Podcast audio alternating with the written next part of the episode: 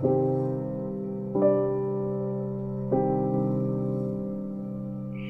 there, mucho gusto, and welcome to another episode of Detective Writer.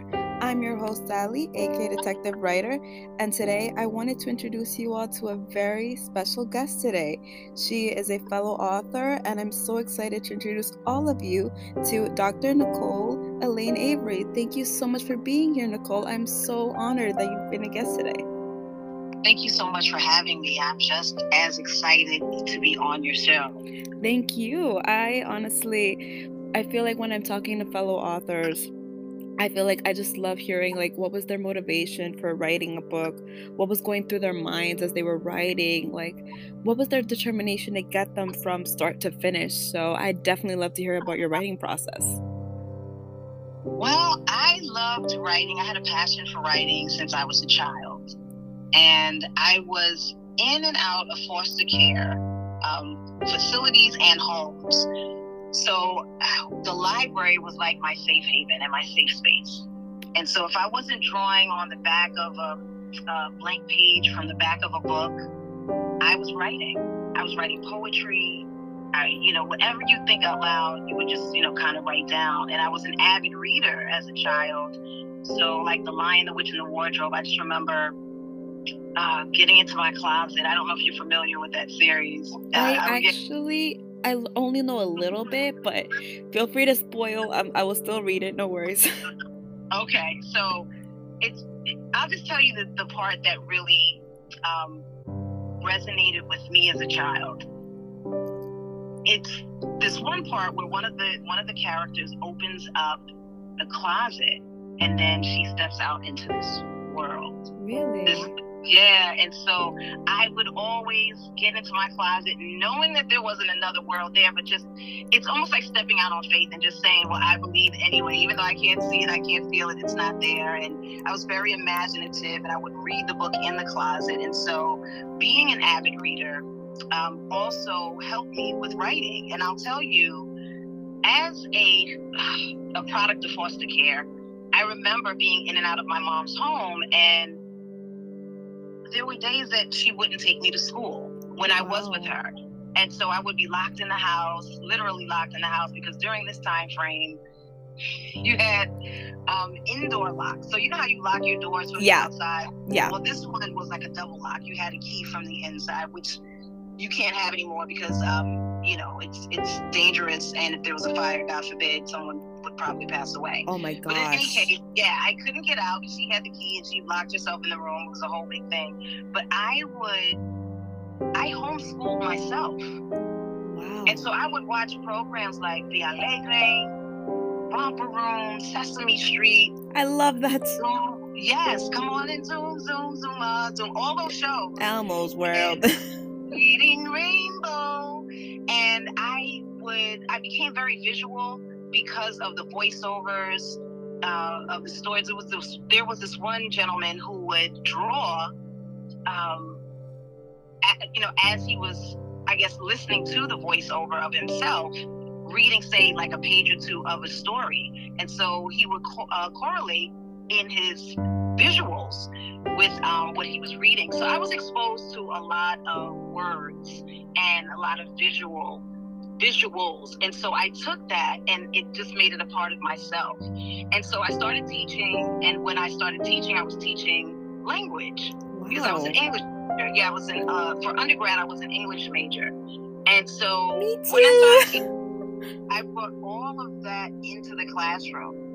And so I left New York. I had been teaching for about maybe 10 years, eight to 10 years. And I left and I went to California and started teaching art and then I got hurt there and I was on workers' compensation. Oh, wow. And I started getting harassed. It was insane. So I said, you know what? I just I want to write a book.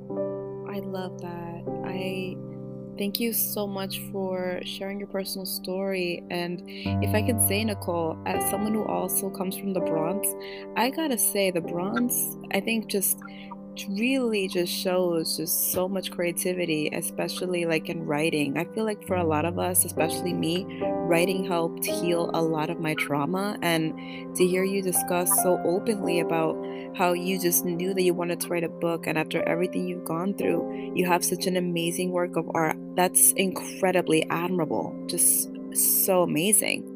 Thank you. And so, having an opportunity to work in the Bronx as an educator, I got to see firsthand all of the creativity because so many of us come from the Caribbean, come from South America, come yeah. from Africa. You know, it, and you know, we say that New York is a melting pot. I don't it is. phrase, but it's definitely.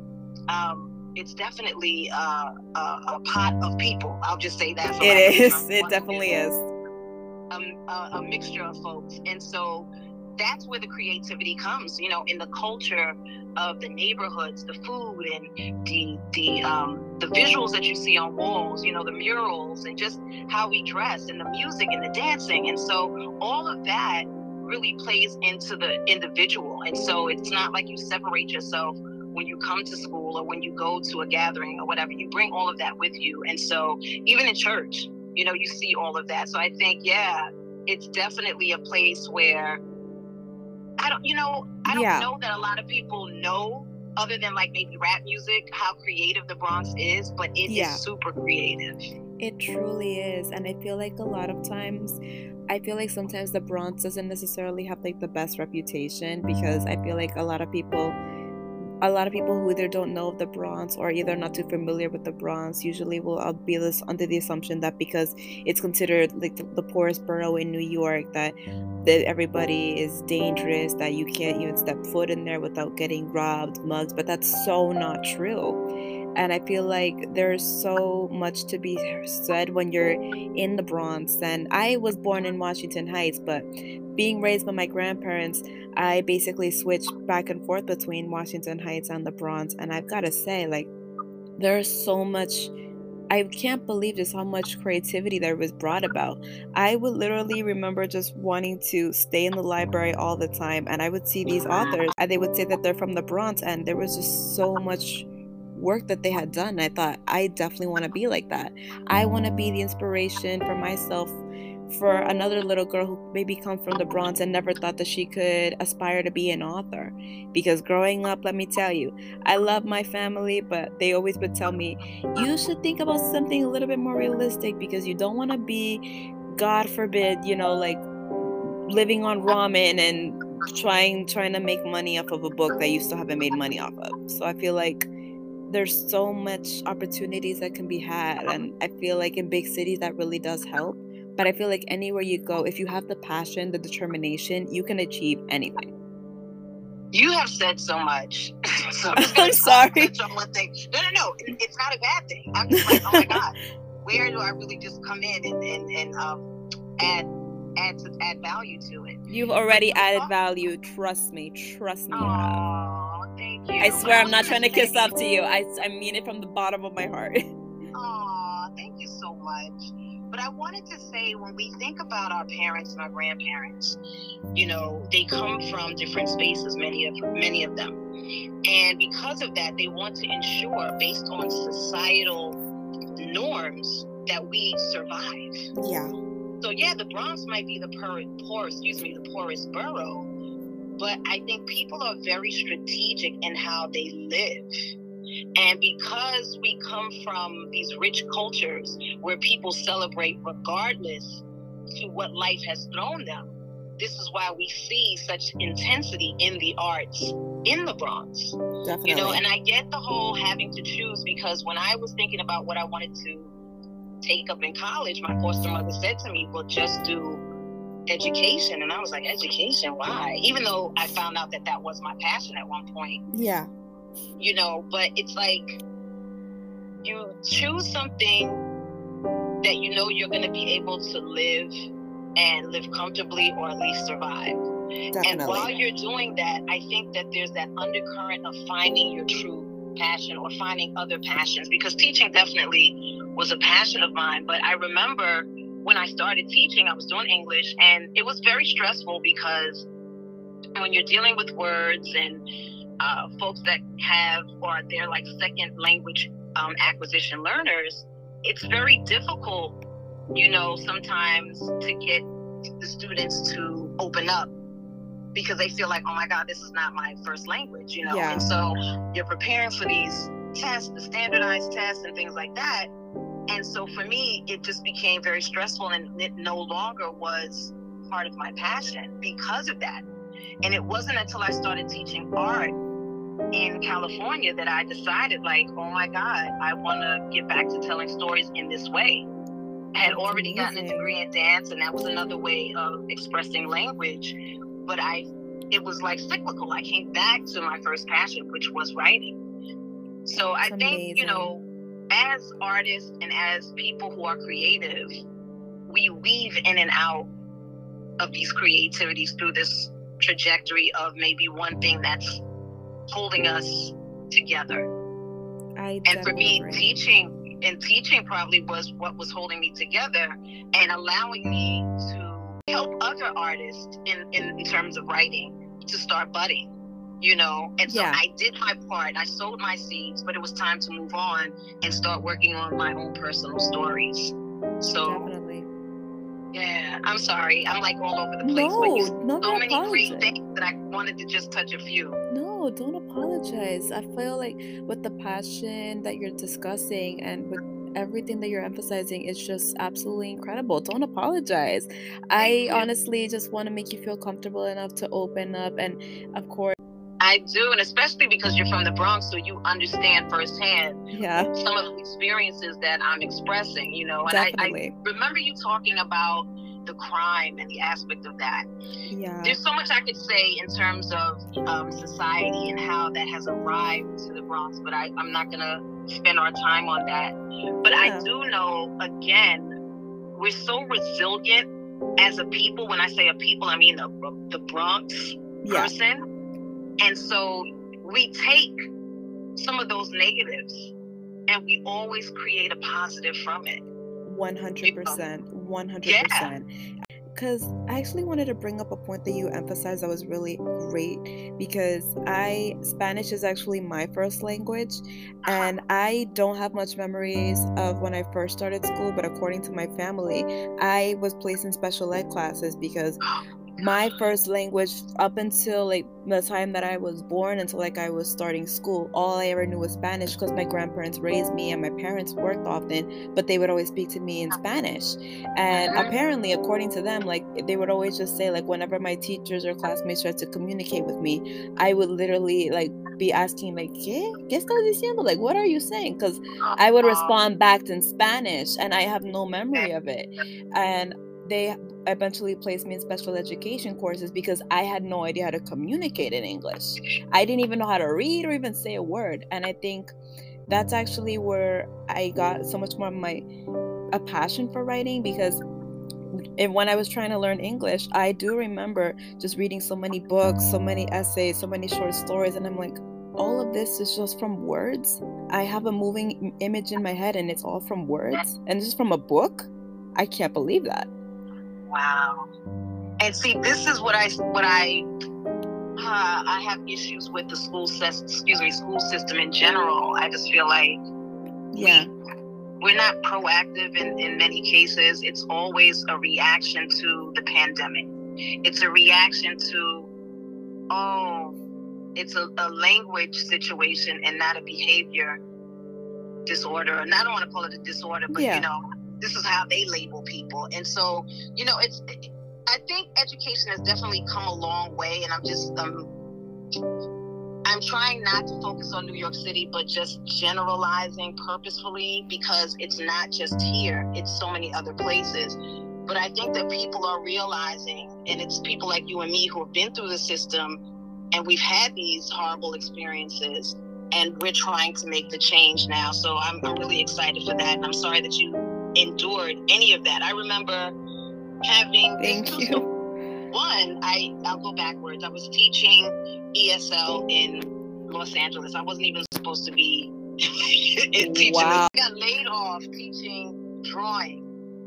And I wasn't supposed to be laid off. That's a whole nother story. So I see the superintendent. I came to visit from New York to LA for uh, the graduation, and I saw him, and I was telling him I don't know how I got laid off. So I get back to New York and I get a phone call and they're telling me, oh, we have a job for you back at your old school or whatever. And I'm like, oh my God, es muy importante. And this is exactly yeah. how I said it because I'm from the Bronx. Yes, represent. I love that. Exacto. So this is how I really am. Like everybody knows that, okay, just get ready. and I'm Caribbean. So it's just different for me because I see people differently you know? Yeah. And so anyway, they forced me to teach ESL, which I thought was hilarious, but I'm like, okay, whatever, you know? Yeah. And so there was this one young lady who came into the classroom.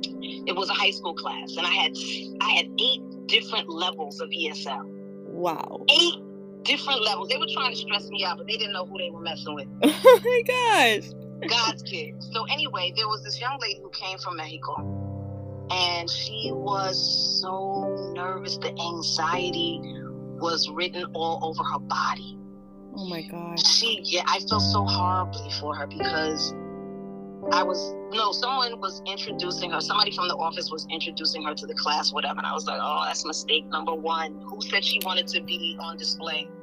Right? And so she's she's biting on her book bag because she's trying to hold on. Like I've seen this before, I understand. You know, so in situations like that, well, what made you think that it was okay to force her to come into the classroom that way? Not knowing any of the students, not knowing the language, nothing. She could easily had a panic attack. I think that's I feel like I'm basically hearing my own story because when I was 4 years old, I remember having this teacher, this pre-K teacher I, I don't even think that she should have even taught high school, whatever, much less kindergartners. This woman, I remember, but mm-hmm. she, all I keep remembering was that because I didn't know, and none of my relatives even liked her, they still hate her to this day.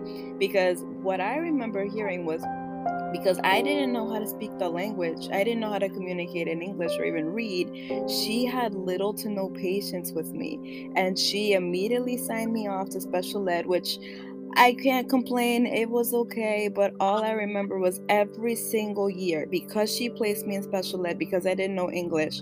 Every single year, I I even still was reading files about me until me and my family just threw them out. For someone who just needed to learn a language, all you would read was Sally didn't like sharing toys. Sally uh, needs to walk around more. Like basically a behavioral analysis and so many things about me, and I'm like how is this supposed to help me learn English if you're just literally learning about me head to toe? And all I keep hearing is Sally needs to improve on this, Sally needs to improve this, or personality could be a little bit more open to learning English. I'm like, what? And I'm looking at this and thinking, so I'm basically, it's basically a test subject. so many, so many kids have been guinea pigs. I, I won't even get into that. And but I, I can just I say that the public school system stunk. But yeah. Yeah. Yeah. And I, you know what? When I taught seventh grade English in the Bronx, um, I remember the principal wanted to meet with me or for something, whatever. Yeah. I was off the principal's office, whether it was high school or teaching, it didn't matter. Mm-hmm. So I had my students teach themselves, and the assistant principal just was like, "Oh my God, are they really learning in here? When, of course, when I left out and he sat with them, one group, which was, you know, they were at a higher level, they all were discussing whatever trade book we were looking at, we were reading at the time.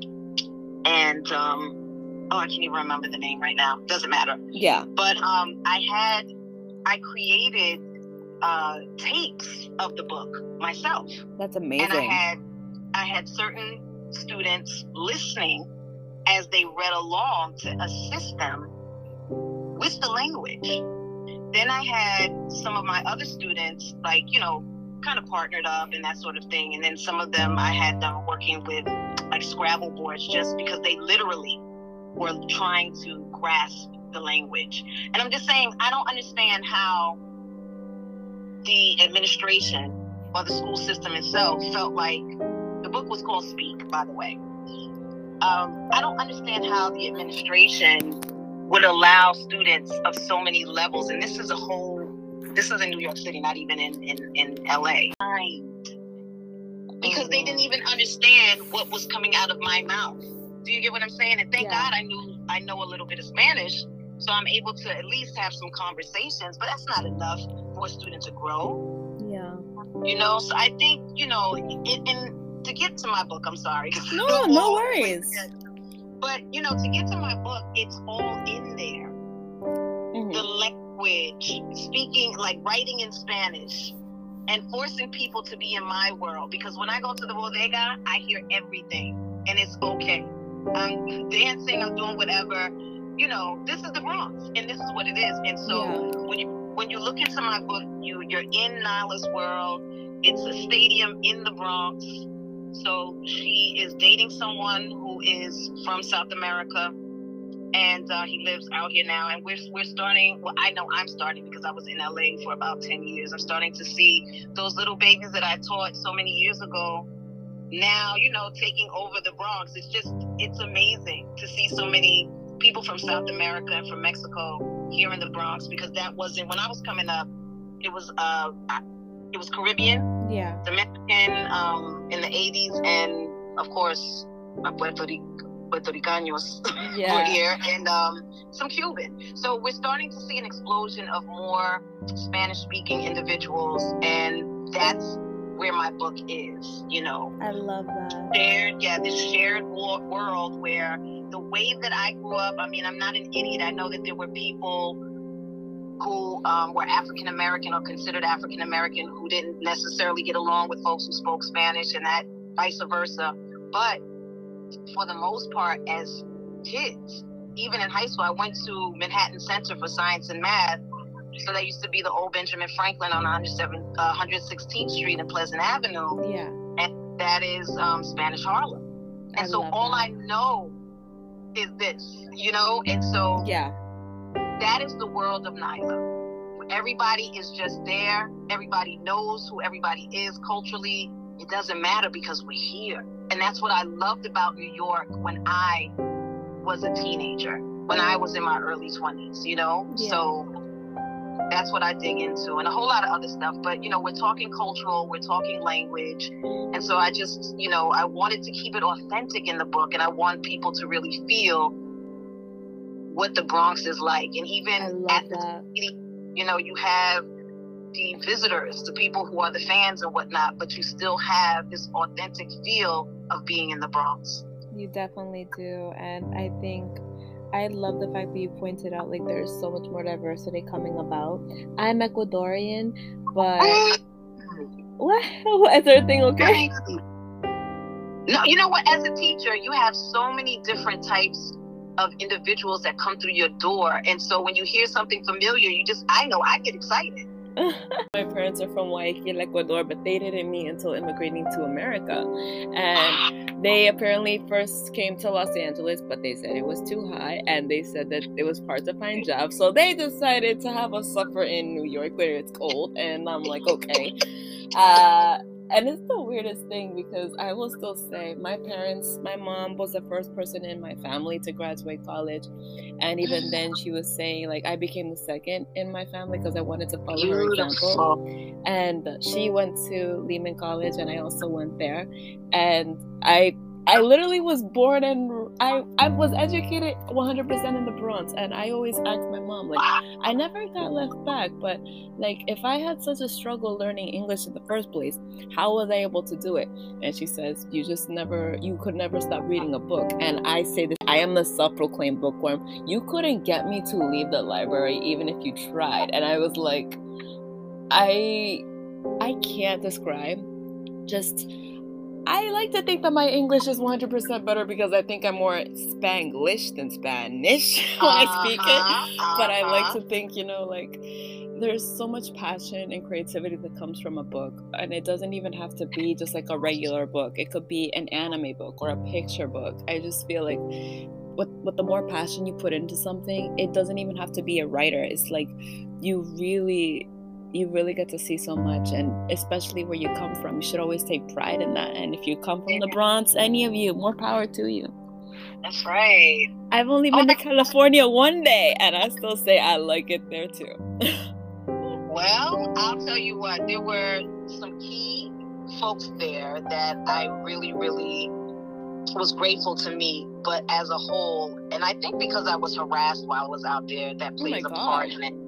Yeah, it was terrible. But you know, when you start to think about, and I can only talk about it from like 2006 until 2016. But when you compare New York to LA, it is very different. I mean, I'm not going to say one is better or worse because if I was born in LA, I would understand the cultural norms and the contexts of, of being out there. But I was born in New York and it's very different. We're loud, you know, and where we come off as abrasive, but it's it's it's an opposite. So like we may be tough or have a tough exterior, but we're very warm inside if we can trust you. Once Yeah. we let you in, it's a wrap. But in LA, of course, everyone is saying hi and they're so nice and whatever.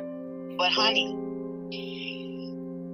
don't get on anybody's bad side because it is over for life. They will stalk you. No, seriously, I've I've seen it all. I remember being on campus because I told you I was getting my dance degree, Yeah. and I was I had shaved my head and I was cutting my own hair because I used to cut hair in Yeah. college. Not not the best barber, but you know you do what you got to do. Yeah, you try. I love that.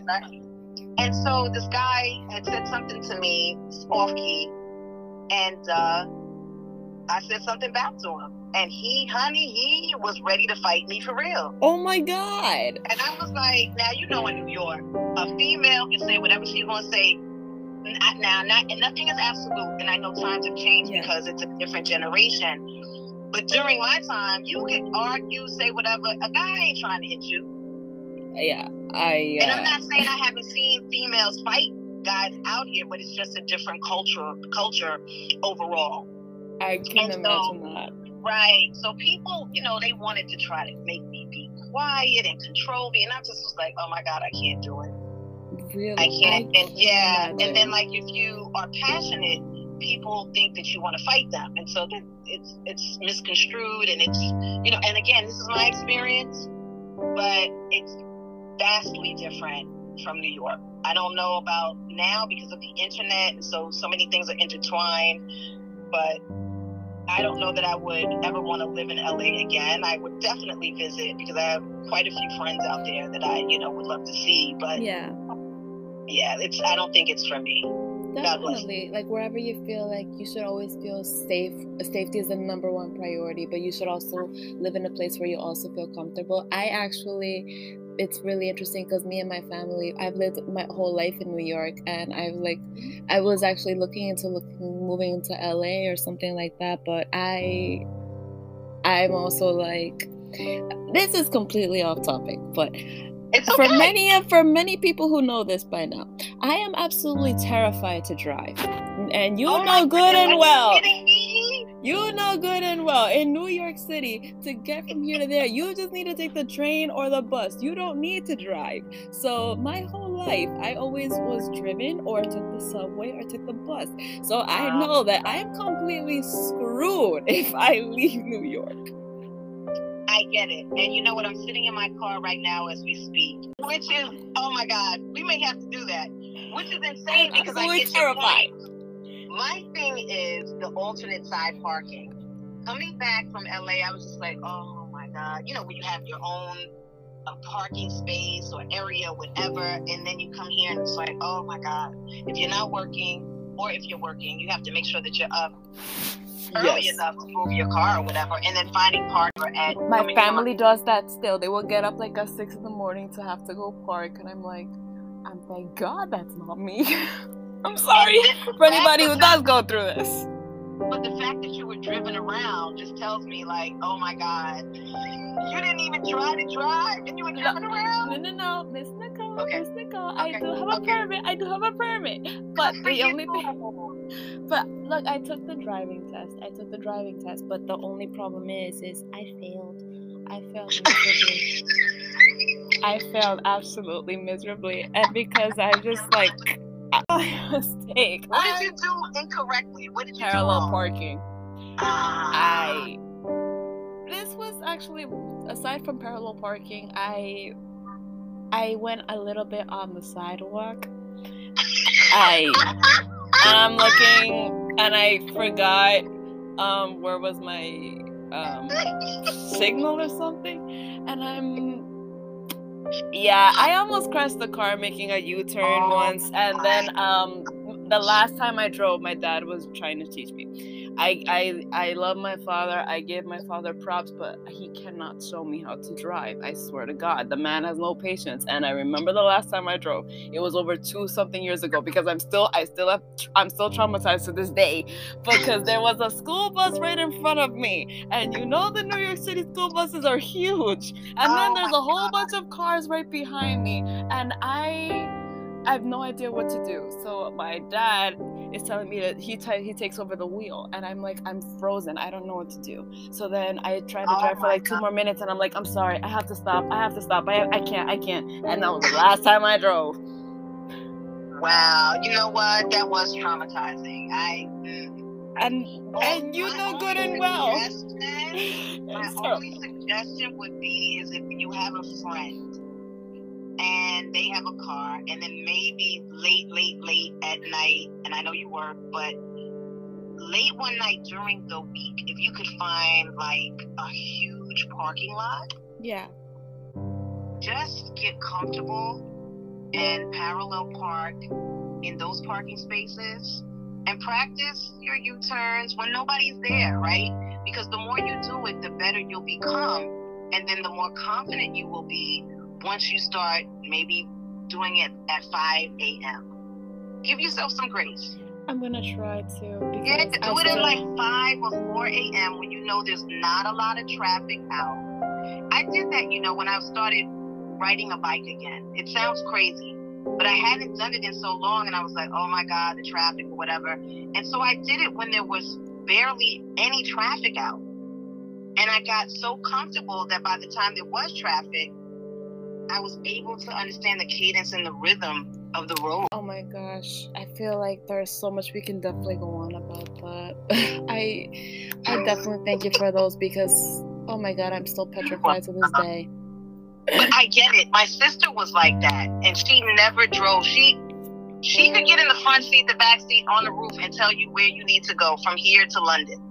Oh my she was one of those people, but she was so afraid because of her experience on the road. That's and I get it. petrifying. It takes it takes time. It really does, and you have to have someone first of all who's gonna be patient and comfortable enough to help you. And you, that's not everybody. I know. One day you can teach me. Listen, we may have to seriously do that. I'm not joking. I I'm perfectly fine with that because my mom doesn't even drive, so none of the people, Oh none of the men in my family can drive. They they can drive, but they can't show nothing. So yeah.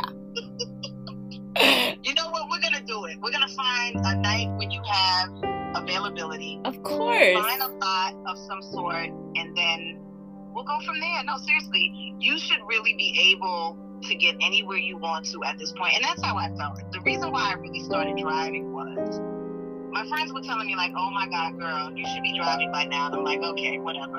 I'm like you, I'm a New Yorker. Why do I need Yeah. driving. So then I got comfortable taking cabs, like the guys that I was talking to, you know, Yeah. they would get a cab or whatever, and then I started doing using cabs on my own or whatever. And I was like, girl, all this money that you're spending in a cab, you could just buy a car. Uber is expensive, so I I hear that. Yeah, and you know what? Uber wasn't wasn't big time when I was doing this cab thing. Oh my god. So yeah, so it got very expensive, and I just started saying all this money, just start putting it to the side. And so I don't know if I mentioned to you, I worked at Yankee Stadium, Oh wow. and I was a I was a vendor. Oh my God, let me tell you this story real quick. So I went to Manhattan Center for Science and Math, and Yeah. I was was voted most likely to be found in the hallway. Oh my And god. so, yeah, that was one of them. And then Class Clown and uh, most popular. But anyway, I was in the bathroom stall and I heard somebody come in. And I was like, well, let me see if it's going to be a teacher or whatever. But then I smelled cigarette smoke. So I was like, oh, it ain't no teacher. Oh my god. So it was a friend of mine. And I said, girl, what you doing? I saw that she had on her jacket and her uh, book bag. Yeah. And so she said, "Oh, I'm going down to um, Yankee Stadium to, to get a job." And I was like, "What?"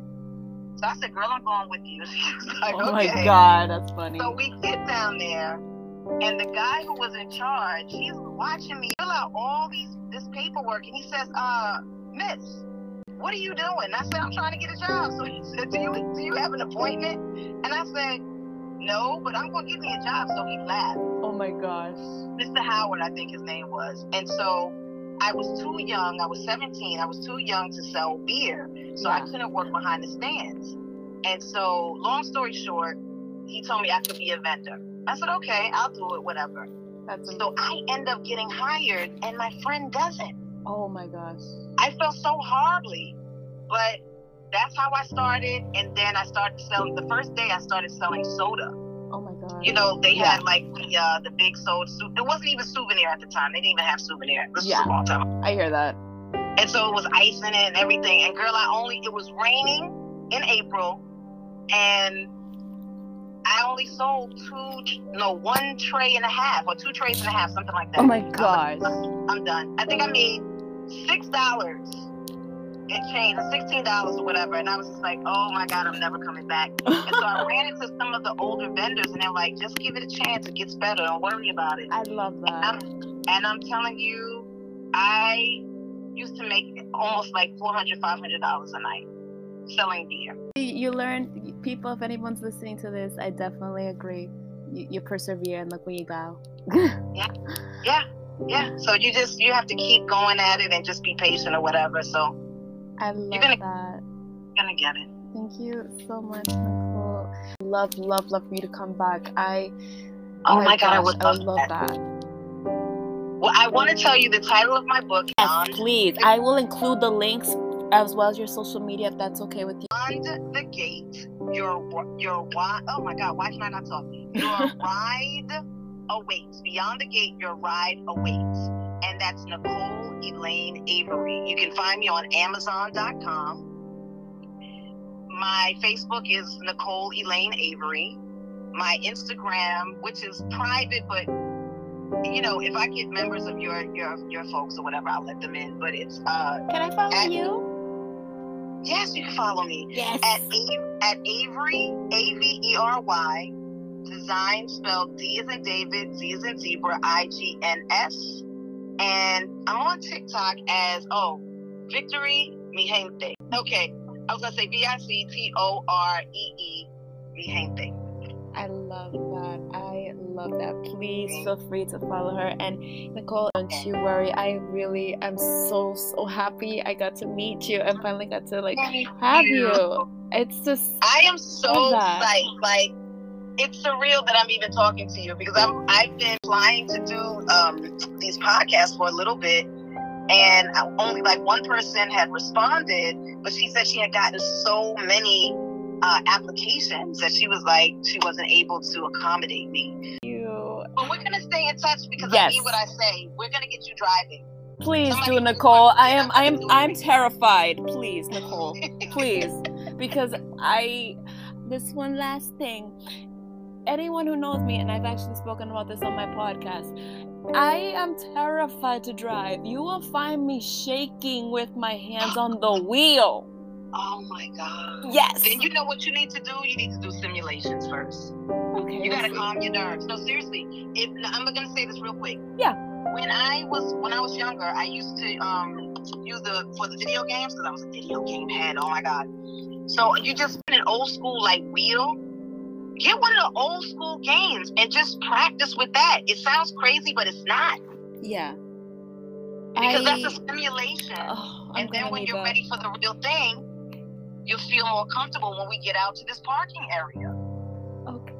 I definitely am gonna take your advice because I need that. I need that so much.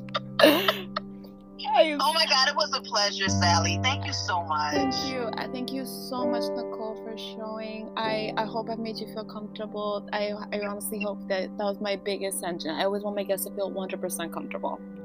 I was. I just was nervous that I, I love to talk. No, don't you worry. I love to talk too. I, Okay, good night. no worries, no worries.